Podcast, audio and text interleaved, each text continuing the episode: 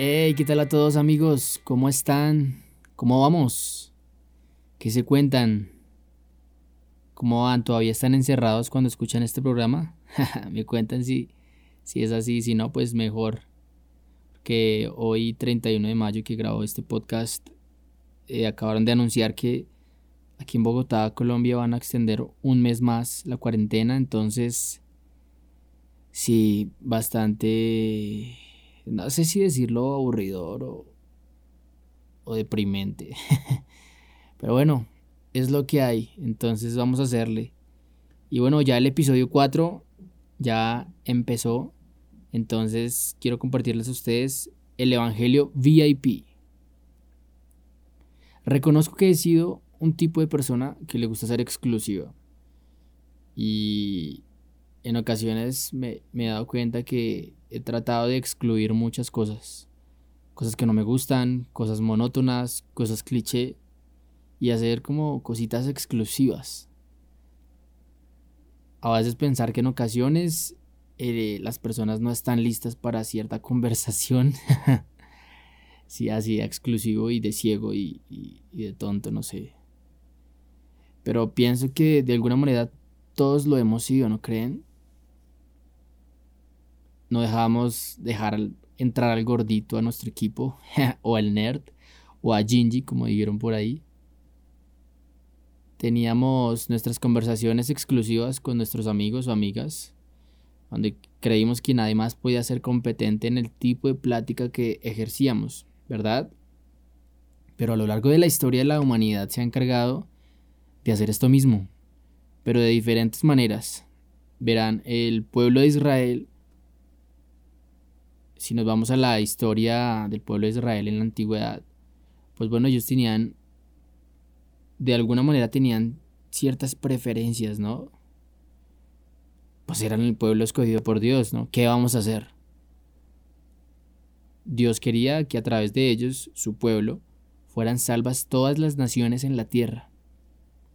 Así que bueno, Él les entrega como que cierto tipo de rituales yo sé que rituales suenan como raros hoy en el siglo XXI, entonces digamos cierto tipo de actos para que Él pudiera habitar con el pueblo, porque Dios es un Dios justo, un Dios bueno, un Dios santo, pero el pueblo no era del todo santo, no era del todo puro, no era del todo digno. Entonces Dios les entrega este tipo de actos rituales, si lo quieren llamar así, como lo que era la propiciación y la purificación. La propiciación o el sacrificio era un tipo de sacrificio animal. Podemos ver que era un símbolo muy poderoso, muy fuerte de la gracia y de la justicia de Dios para los israelitas. Porque todos de alguna manera éramos contribuyentes a la maldad que había. Y por ende debíamos ser eliminados. Porque si Dios es bueno, si Dios es justo, Él eliminaría la maldad porque Él es santo y Él es bueno. Así que estábamos en aprietos, ¿verdad? Y de alguna manera, este animal era un sustituto para morir simbólicamente en mi lugar. Y esto es básicamente la propiciación, en otras palabras, es cubrir la muerte de alguien. La otra parte de este acto ritual era la purificación, porque si vemos, pues la maldad también causaba como un daño relacional entre lo que es lo social y era como contaminar la tierra o hacerla impura en general. Y pues recordemos que Dios no podía habitar con su pueblo si estaba contaminado o impuro. Y de alguna manera el sacerdote tomaba la sangre del animal, de este animal que acabaron de sacrificar, y la esparcía por todo el tabernáculo, para simbólicamente limpiar la impureza y maldad del pueblo porque esta sangre significaba la vida. Y el pueblo de Israel de esta manera experimentaba el amor de Dios, experimentaba la gracia de Dios, porque de esta manera sus pecados les eran perdonados. Para ellos mismos ser personas de amor y personas de gracia. Pero ¿qué tiene que ver esto con el tema, verdad? ¿O, o a dónde voy con esto? Pues bueno, el pueblo comenzó a ser o comenzó a echar mano descomedida. por así decirlo.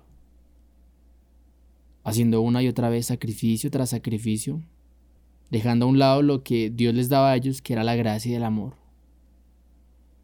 Porque de alguna manera empezaron a despilfarrar, a desperdiciar, a derrochar, malgastar, como le querramos decir, este acto, este hermoso regalo que Dios les dio.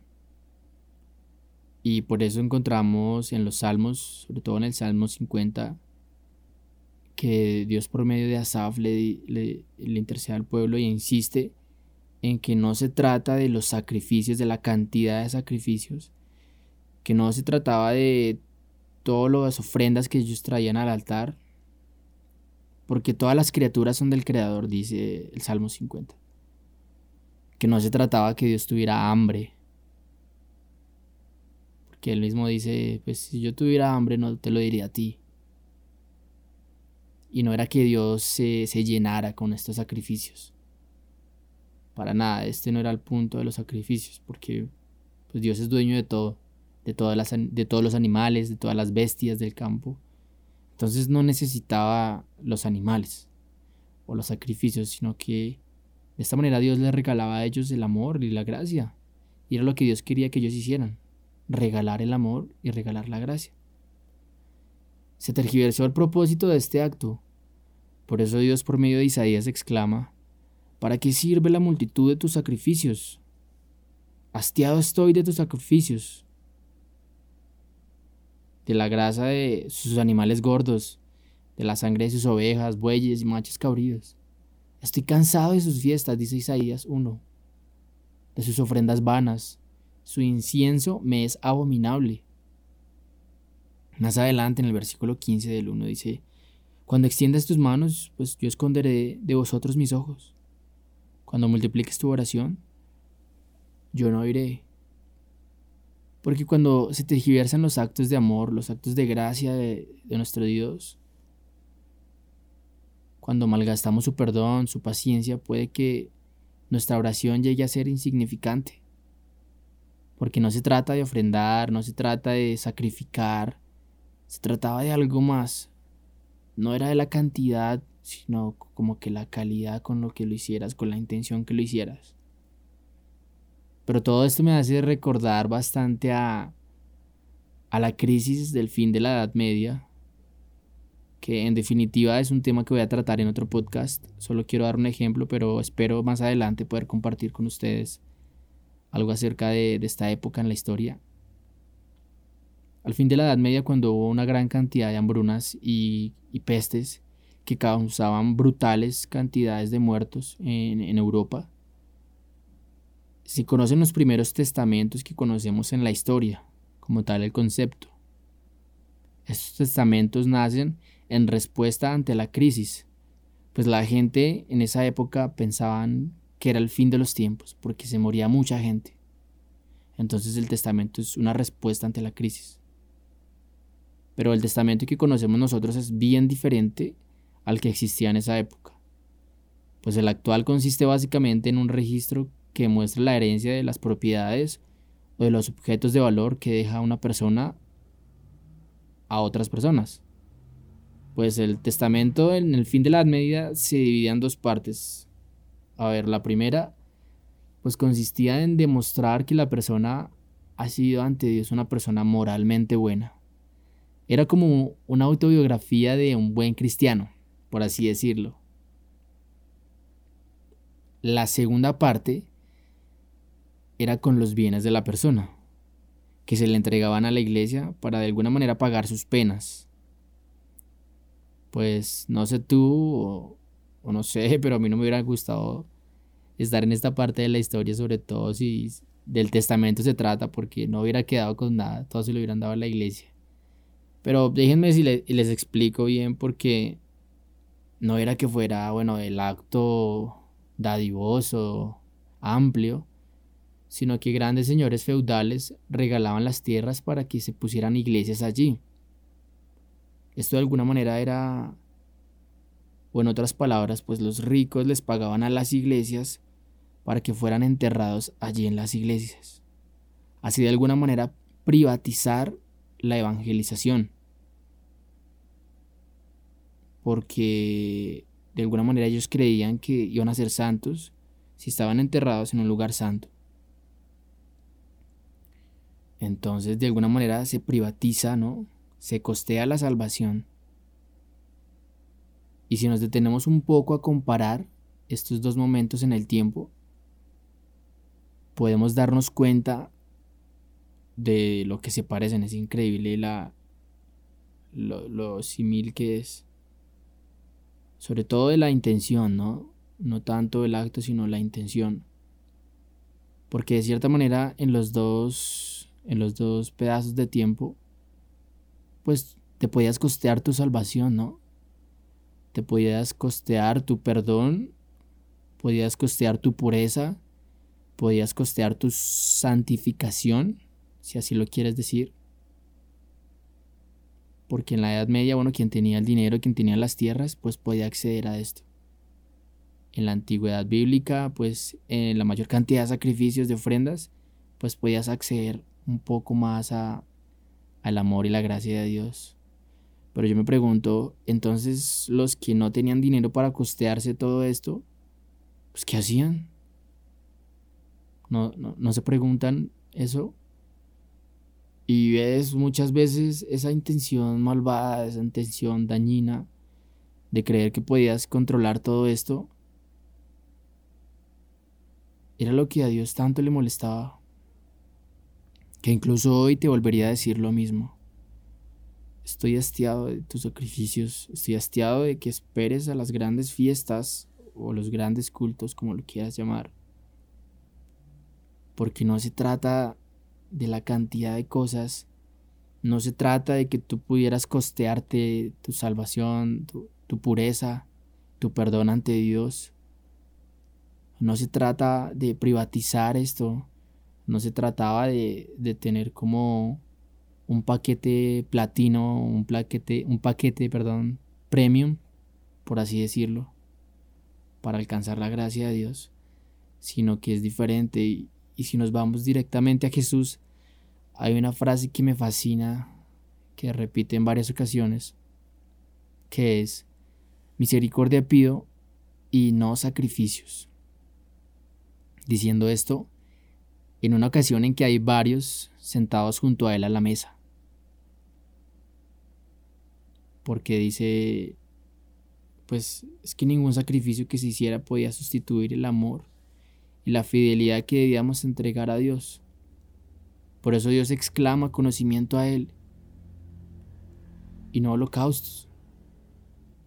Por eso Él exclama que yo lo que quiero es que ustedes extiendan este amor, extiendan esta gracia a todos y no hagan sacrificios. Porque no podemos seguir pensando que por todo lo que hagamos es por lo que vamos a ser salvos. Porque dice Pablo a los Efesios, dice, porque por gracia sois salvos por medio de la fe. Y esto no de vosotros, pues es don de Dios, no por obras, para que nadie se gloríe.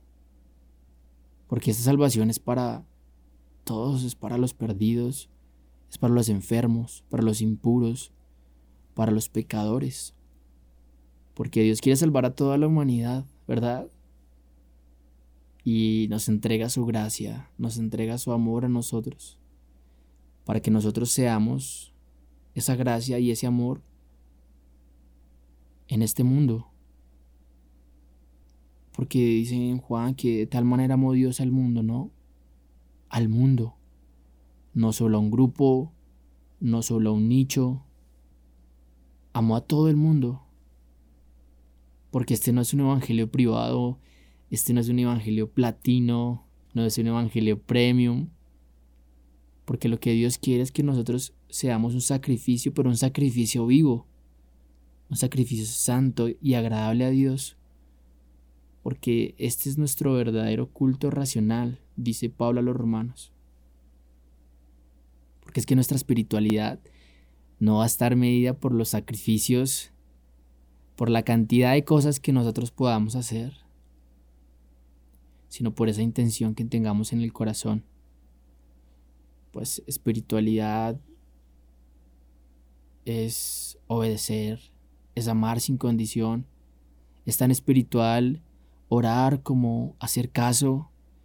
Es tan espiritual dar ofrendas como dar amor a quien no lo merece.